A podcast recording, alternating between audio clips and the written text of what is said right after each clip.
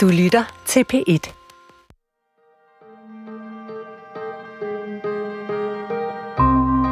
Jeg hedder Olav Herre. Jeg er journalist på Politiken, og en gang imellem skriver jeg også bøger. Jeg har netop udgivet romanen Jeg husker dagen som lys. Det er portræt af min mor, Benedikt Herl, og også et portræt af mig selv. Jeg blev journalist for at skrive, og jeg bliver ramt, når jeg læser en stemme, der træder ud af mængden med en skrift og en indsigt, der er original, fremragende, suveræn og faktisk også journalistisk. Så kan jeg genkende mig selv. En af de gange, jeg har oplevet det ske, var i 2015 med Morten Papes debutroman Planen. Velkommen, Morten. Tak for det. Planen, det er efter min opfattelse den bedste danske roman, der er skrevet i det her årtusind. Bagefter skal jeg nok komme ind på, hvorfor. Men først vil jeg spørge dig, hvad er den roman kommet til at betyde for dig? Mm. Klichésvaret ville jo være alt. Det var min debutroman, og det var en roman, der udkom om mandagen, og fredag samme uge fik den debutantprisen. Så det var en meget stejl debut. Og så gik det jo ellers over Stockholm derefter. Så det gjorde jo, at, at jeg brød igennem og øh, lynhurtigt ikke bare blev debuterende forfatter, men også en forfatter, som rigtig mange vil læse. Planen er din egen historie. Det er en coming-of-age-fortælling om at vokse op i urbanplanen på Amager under 90'ernes betændte og fejlslagende integration. Vi følger Morten i romanen, som er klog og drømmer stort, men trynes i sin klasse. Og øh, at det, som er allerstærkest for mig ved den bog, det er, at at øh, jeg er vokset op med Pelle Roberen, Ditte Menneskebarn, Fattigdom beskrevet af Martin Andersen Næksø og andre øh, af datidens socialrealistiske forfattere. Det her er den første og ægte, rigtig, rigtig roman, synes jeg, jeg har læst om den moderne danske fattigdom. Og øh, det, som slår mig hvis jeg, hvis jeg skal prøve at gå ind i et område journalistisk, så skal jeg lære det rigtig, rigtig at kende. Og da jeg læser de første to sider i den her bog, så finder jeg ud af, at lige meget hvad jeg gør i hele mit liv, og lige meget med at anstrenger mig alt, hvad jeg overhovedet kan, så vil jeg aldrig komme i nærheden af at lave en indledning, som du laver i denne her bog, øh, hvor jeg altid vil være på besøg og være gæst, og hvor du kan, hvordan virkeligheden er. Så derfor vil jeg faktisk gerne bede dig om at læse indflyvningen op. Mm. Solen finder sjældent vej ind i planen. Den gemmer sig for alt det, der gemmer sig rundt om hjørnerne. De enorme beboelsesklodser af beton kaster lange firkantede skygger, der krydser hullede parkeringspladser, ujævne fortorve og stiger med utallige lappeløsninger i asfalten, der som en maltrakteret krop er forsøgt suret sammen af tykke hudlapper med nål og tråd uden bedøvelse. Betongens mange tusinde småsten ligner pupillerne på en hær af forstenede æderkopper, der stiger på en, indtil man ikke tør kigge længere af frygt for, at de blinker tilbage. Skyggerne ligger over de mange træer, man engang har plantet her. Buskene, man engang har gemt stofferne i. Gyngestativer og legepladserne, man engang kunne være barn i. De tværer deres mørke, urokkelige felter ned over centret. En spøgelsesplads, hvor mennesker misligeholdes i lige så høj grad som bygningerne.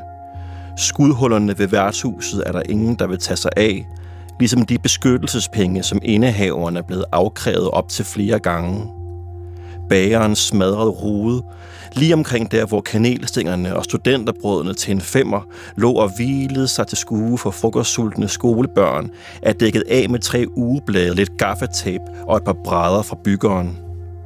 Ude foran kiosken dyster morernes efterladenskaber med drankernes brækpletter om, hvor man skal træde, inden man kan gå ind og snolde for en krone i det mørke rum med de næsten tomme hylder og dåserammer uden pant, ved siden af bladene med nøgne kvinder, der alt sammen sælges af en skæv pakistaner med krøllet skjorte og en boltestribet papirspose i hånden og en fastelavnskølle under disken. Det her, det synes jeg, da jeg læste det, så tænkte jeg, det sagde han så også, at det er Morten, der har skrevet det, for jeg vil meget hellere have skrevet det selv, men jeg kan alligevel aldrig komme til det. øh, så derfor må jeg bare overgive mig og synes, det er fantastisk, og det synes jeg, det er. Der er en ting i din bog, som øh, slår mig meget, øh, det er maden. Mm. Og jeg vil egentlig gerne øh, bede dig fortælle mig lidt om maden i urbanplanen. Hvad spiser man? Hvad spiste I? Øh, hvordan foregik måltiden? Prøv lidt at fortælle om maden øh, i urbanplanen. Jamen, så er vi jo i min mors køkken. Ja. Og jeg husker ikke, øh, jeg husker en, en, en variation af 10, 11, 12 retter måske, som min mor lavede. Øh, der var ikke meget salat. Der var, jeg kan huske, vi drak mælk til maden, lige meget hvad det var. Mm-hmm. Ikke noget vand. Øhm, og så var det, jamen det var, min mor lavede en god øh, sådan spaghetti med stegt oksekød og ketchup. Hun lavede en glimrende brændende kærlighed. Jeg kan huske, vi fik øh, sådan noget dåse torskerovn skåret ud i skiver, stegt på en pande op på noget rugbrød med noget mayonnaise og sådan en, noget citronsaft og sådan en, en plastik citron øh, mm. børge der. Mm. I det hele taget øh, sådan forarbejdet kød, mad, det, det, der nu, det, der nu var råd til. I holder fri en dag, der er din mor, I pjekker over ja. et eller andet. I pjekker sammen. Ja. Og så tænker hun, hvordan skal vi hygge os? Vi køber pizza og lakridser ja. en, en eftermiddag. Ja. Og, og altså, når, jeg, når jeg læser den, det er måske nok din, det er mere, når din far laver mad, jeg synes, det bliver rigtig ulækkert. øh, men, men, men altså, fordi når du fortæller det her om din mor, så synes jeg ikke, det er så slemt. Det er min, min, min, min, min opfattelse af det her, at det er bare, at, at, at det, jeg egentlig godt ved, men som jeg ikke mærker, fordi jeg ikke bliver til middag, når jeg er til på besøg øh, de her steder, det er, at at maden er pokkers usund, folk bliver, bliver tykke, de bliver øh, kvapsede, de, det, det, det, der er ikke det, der skal. Øh, og det, det, det er derfor fattigdommen også er i maden der, hvor det før i tiden var en fattigdom, hvor du kunne gå sulten i seng, så er det en anden fattigdom nu. Nu er maden bare blevet dårlig. Det er sådan, mm. sådan jeg læser det. Er det rigtigt? Jeg, øh, ja, det er rigtigt. Altså, der, der, der, der, det var ikke, um, det var ikke, det var ikke alle niveauer af kostpyramiden, der blev taget i brug, okay. når, jeg, når jeg fik serveret mad hjemme hos min mor, eller min far for en skyld, som jo var rigtig god til at lave de her enorme store gryderetter med fem forskellige slags gris og, og, og, og alt muligt, og fløde. Og, nej, øh, og, og for mig var det jo ikke kuriøst. Der var ikke, der var ikke noget ved det, der var, der var ulækkert eller usundt i, i, i min optik. Det var jo først, da jeg som, som voksen øhm, begyndte at få en omgangskreds fra, altså uden for urbanplanen, og begyndte at spise hjemme hos dem, at jeg kunne se, at, øh, at det var nogle, nogle, nogle lidt andre ting, de havde fået i kroppen, fra de var helt små af. Ikke? Øhm, så, så der uligheden over hele verden, men også her i Danmark, handler jo i høj grad også om, om kost og, og sundhed. Noget andet, som jeg også tænker på, som vi alle sammen har prøvet, fattig eller rig eller hvad som helst, det er at komme ind i første klasse. Det kom ind øh, at være, og at komme ind i din skoleklasse. Det var lidt, altså der var enkelte timer i min skole, der var så sjove, fordi vi havde en ballade med, med der hed Arved, ikke? Men den klasse, øh, øh, du kommer ind i, øh, altså det, jeg synes, det, det er sådan, ja, man ved ikke, om man skal grine eller græde, men jeg, kunne, kunne du fortælle, fortælle, hvordan det var at komme ind i den klasse, du kom ind i? Jeg vil beskrive det som værende anarkistisk, konstant uro, ikke meget, ikke meget tid til ro eller fordybelse, og en, en stemning, hvor eleverne, øhm, hvor mange af eleverne jo også kom fra det, som man i dag vil kalde uddannelsesfremmede, øh, kom fra uddannelsesfremmede hjem. Øh, nogle af dem talte ikke engang dansk derhjemme, så, så, så de var også meget bogligt svage. Og skoletiden for dem var jo i virkeligheden et, et, en, et sted, hvor de hele tiden kunne blive afprøvet i, hvor dårligt det var. Hvor udulige det var. Okay. Og derfor så var det jo potentielt ydmygende for dem. Så jeg tror, der ligesom var et ønske om at tage magten over den undervisning. Tage magten over klassen, så lærerne ikke havde magten, så de i hvert fald ikke kunne blive ydmyget, men derimod kunne ydmyge lærerne. Og det var ligesom disciplinen. Altså, der, der er jo faktisk en meget central situation i, i, i det her med, de, der er på et tidspunkt et forældremøde. Og det, det vi lige har siddet og talt om, dig og dine, du var måske trods alt en kvikke blandt de hvide, øh, men hvor din, øh, på det tidspunkt, hvor din far, vi er stadigvæk en del af jeres familie sammen, så kommer hende, der hedder fru Bansen, som er skoleinspektør. Nå, klasselærer. Klasse, okay, ja, ja. ja, okay. Hvor hun jo siger det, som jeg vil egentlig også selv det meste af tiden sagt, altså nu, nu må der simpelthen ikke gå for meget fremmedhed i det her. Og, og, og taler, det her, taler det her, og så siger din far, jamen, hvornår er nok nok? Mm-hmm. Altså, han gider simpelthen ikke høre mere vrøvl. Mm-hmm. Hvem, er, altså, hvem af de to har ret? Oh.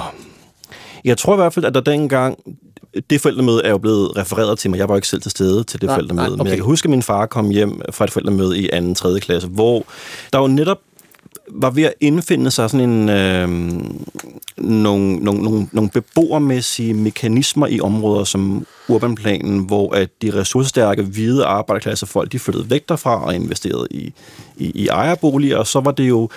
Øh, Øh, det var på Dybkeskolen, det var i urbanplanen, at, øh, at mange af de her utilpassede unge endte, børn endte, og det var også der, hvor rigtig mange, dengang kaldte man det jo for, for fremmedarbejdere, mm. indvandrerfamilier, asylansøgere, de blev øh, de blev jo, øh, fik jo øh, henvist boliger i Urbanplan, eller Tingbjerg, eller Mjølnerparken, ikke? og så tænkte man, vi giver dem nogle kvadratmeter noget kontanthjælp, og så er Danmark et så skønt et land, at de nok skal blive danskere, inden der er gået et halvt år. Ikke? Mm. Øhm, uden at tænke over, hvad det egentlig var for nogle mennesker, hvad de havde med i bagagen, øh, og, og hvorledes, altså hvor i gåsøjne, hvor integrerbare de var, eller hvor skadet de i virkeligheden var. Ikke? Hvem af dem havde ret? Jeg, kan, jeg ved i hvert fald, at, øh, at der var mange, der havde den bekymring dengang. Hvornår er nok nok? Altså, hvornår... Øh, hvor længe skal vi finde os i det argument, der hedder, ho, ho, ho, du må ikke påvise eller påpege et problem baseret på en, en person, der tilhører en gruppe, som er en etnisk, etnisk minoritet i det her land. Øh, det er i, øh, i værste fald racistisk. Øh, og det er jo, det er jo sådan, man, lukker, man lukkede alle diskussioner ned dengang. Det var jo at påpege, at folk ikke var stuerene. Og det øh, skete i Folketingssalen, og det skete i de små hjem, og det skete i de små klasselokaler. Og det tror jeg jo skabte en form for frustration, berettiget eller ej, som jo gør, at alle folk bliver taget på sengen i 2001, da, da der er folketingsvalg få måneder efter 9-11. Ikke? Så hvem af dem havde ret? Det ved jeg sgu ikke. Nå, men når jeg spørger, så er det jo fordi, at nu sidder jeg her har den her samtale igen. Jeg har skrevet om det. Det er den største journalistiske historie i mit liv. Det er der kommet 300.000 nye danskere til Danmark og øh, muslimer, de fleste af dem. Det er den største omvæltning, der er sket i Danmark. Så hvis jeg skal pege på en historie i min journalistiske tid, så er det jo den historie. Men jeg synes jo, at det, jeg sidder faktisk, mens jeg spørger dig om det, så spørger jeg dig om nøjagtigt det samme, som jeg spurgte folk i med 90'erne, nu skriver vi 2023, og jeg stiller dig det samme dybest set det samme spørgsmål, og det er dybest set den samme diskussion, mm. vi har. Mm.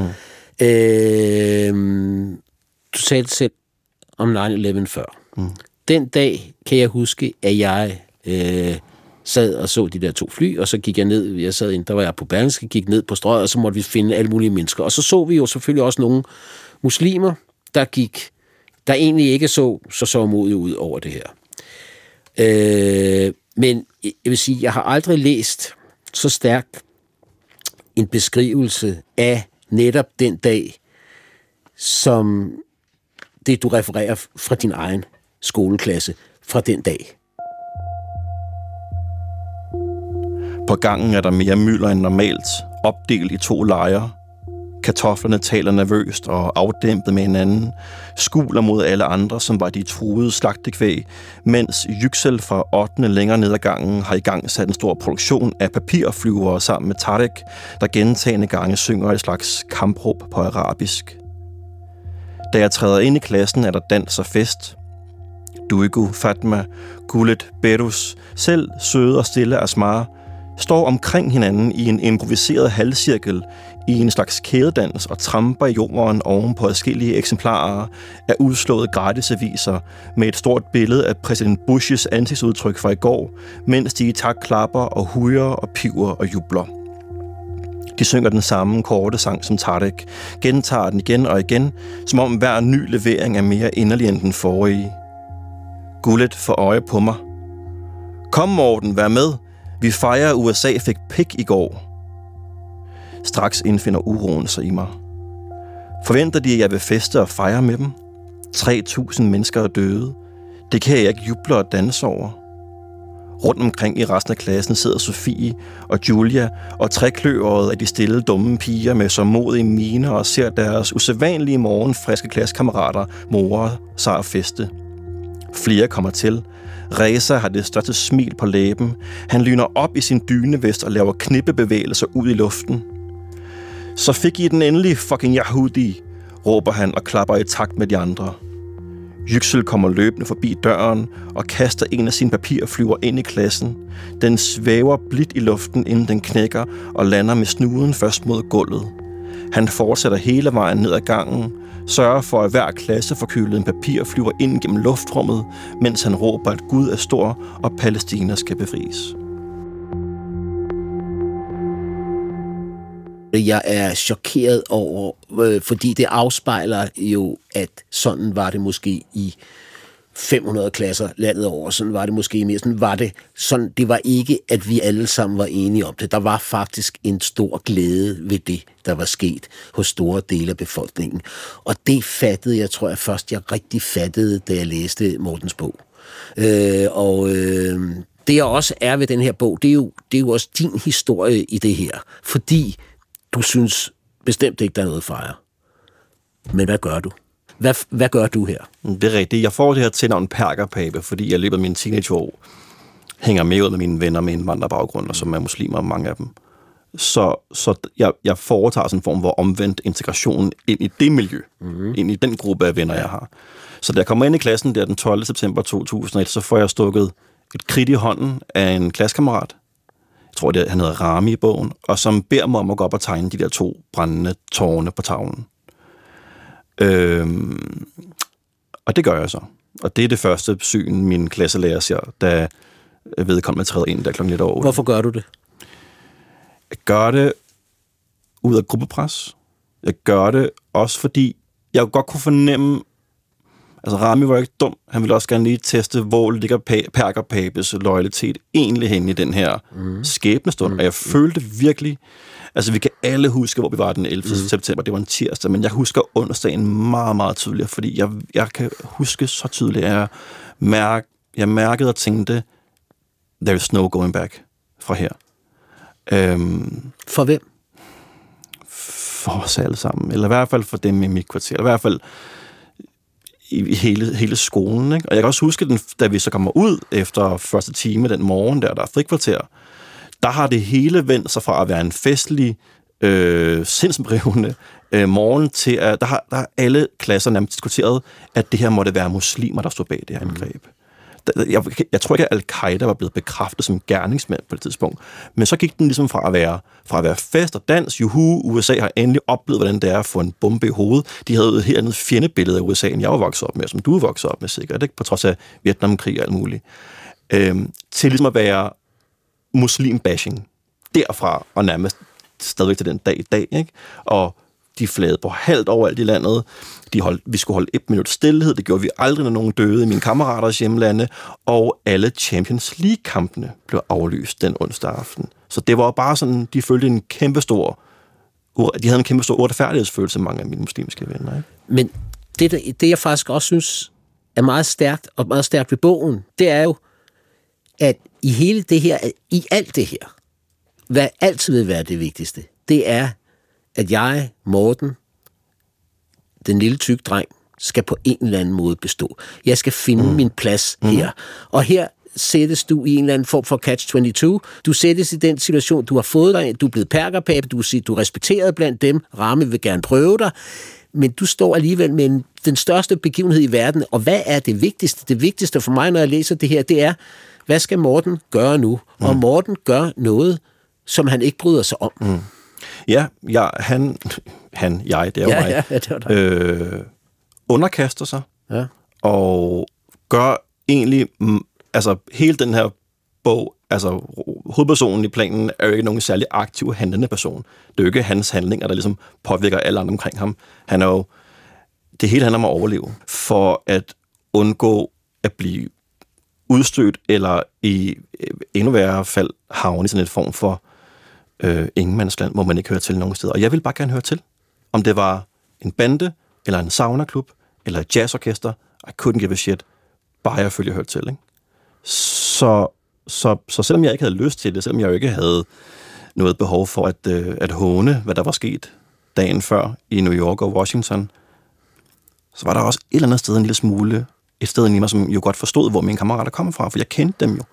Jeg kendte deres historie, jeg kendte deres flygtningehistorie. Jeg vidste jo også godt, de havde et andet forhold til USA, end jeg havde. Og din lærer kommer ind, ja. opdager, ja. via nogle af de andre røber, hvis jeg ikke tager helt fejl, ja. at, at du faktisk har tegnet ja. øh, deroppe. Ja. Jeg tror, det var ret åbenlyst, fordi jeg var sgu den eneste i den klasse, der kunne tegne. Eller stave til American Airlines, for den Ja. Og han var også skuffet over dig. Mega skuffet. Der bare fik jeg jo at vide, at der var ting, man ikke kunne gøre grin med, og ting, man ikke kunne tegne. Og det er jo sjovt at tænke på, hvad der sker ja. nogle år senere med Jyllandsposten. Ikke? Mm.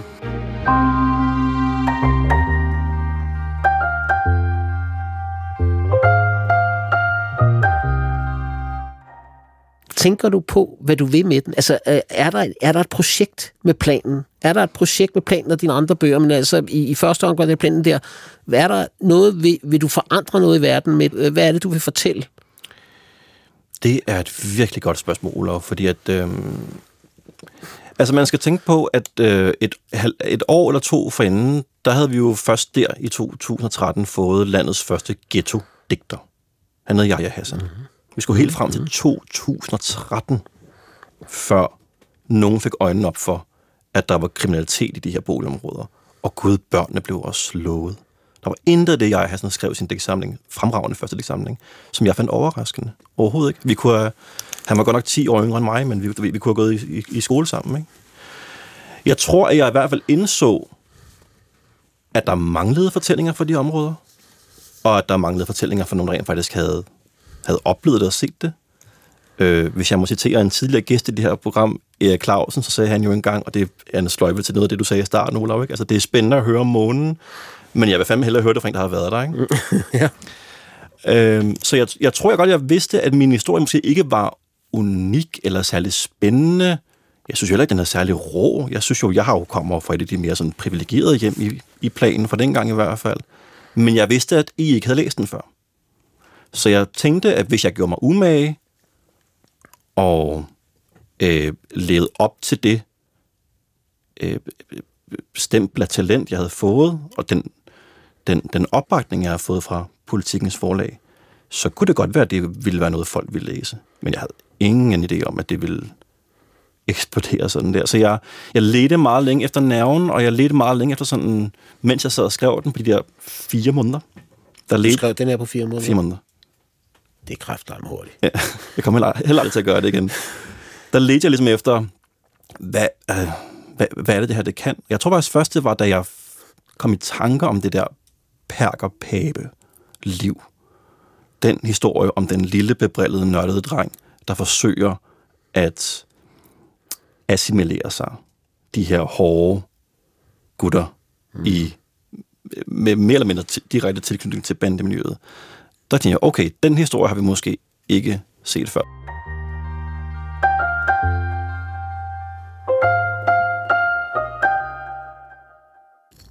Mine forældre er døde. Mm. Øh, derfor kan jeg måske skrive så ærligt om dem. Men, men jeg, jeg har jo faktisk stor kærlighed til dem. Eller min far var et skvat, øh, men han var et søskvat. Altså, han, han var jakkesædsalkoholiker.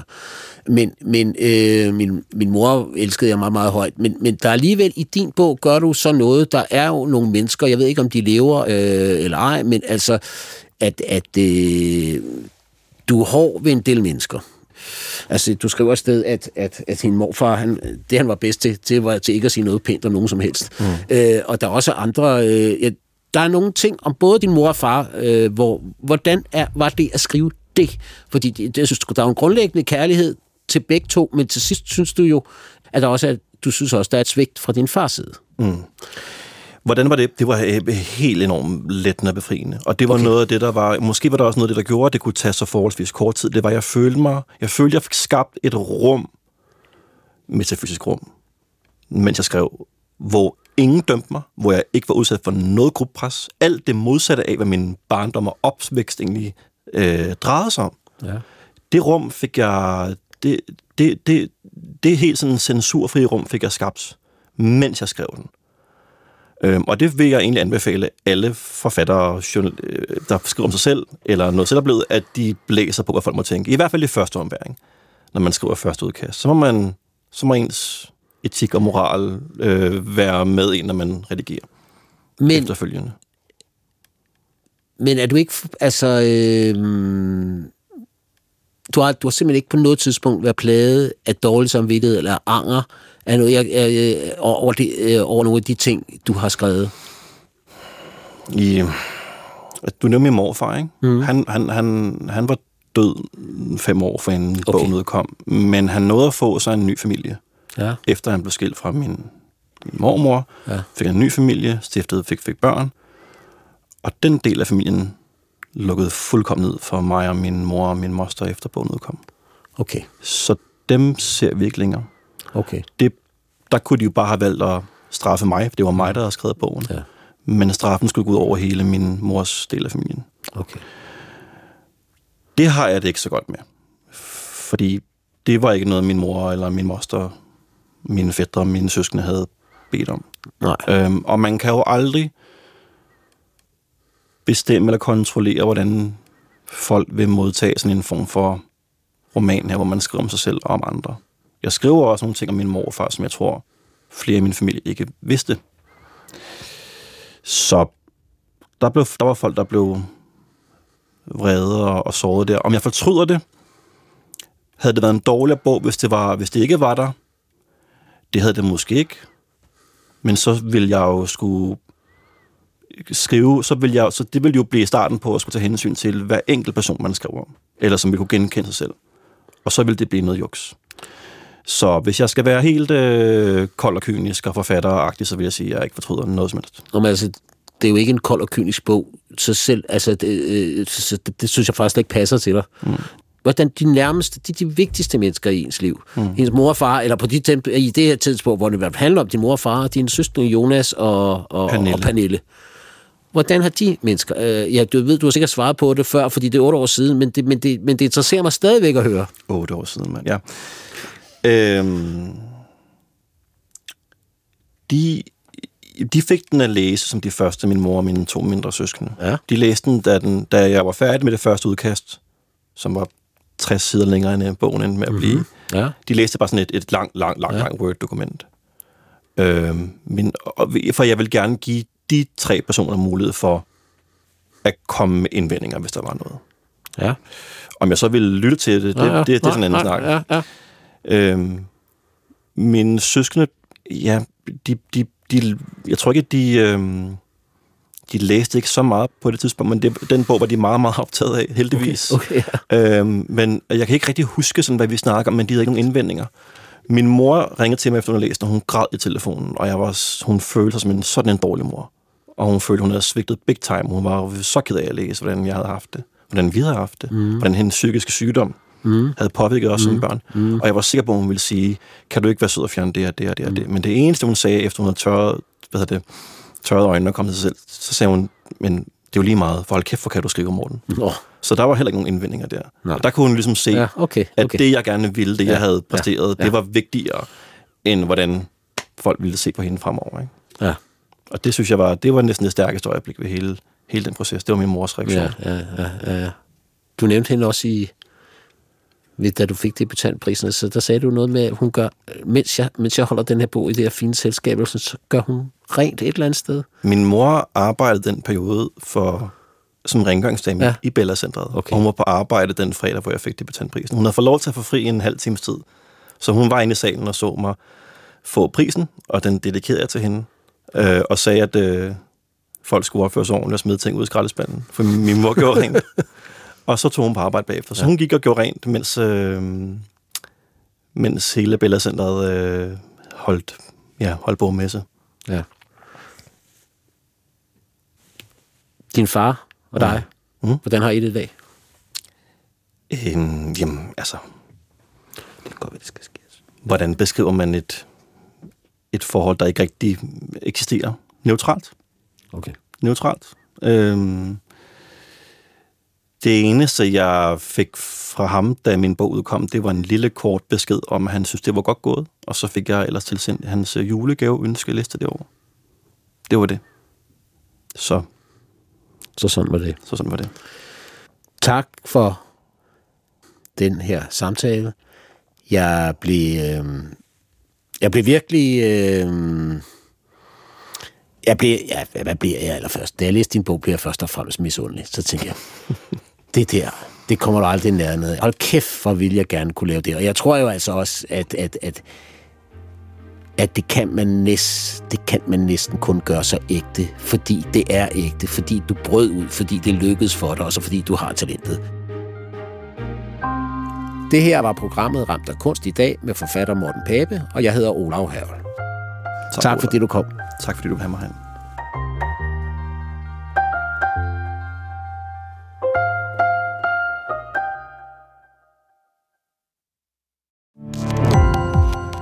Gå på opdagelse i alle DR's podcast og radioprogrammer. I appen DR Lyd.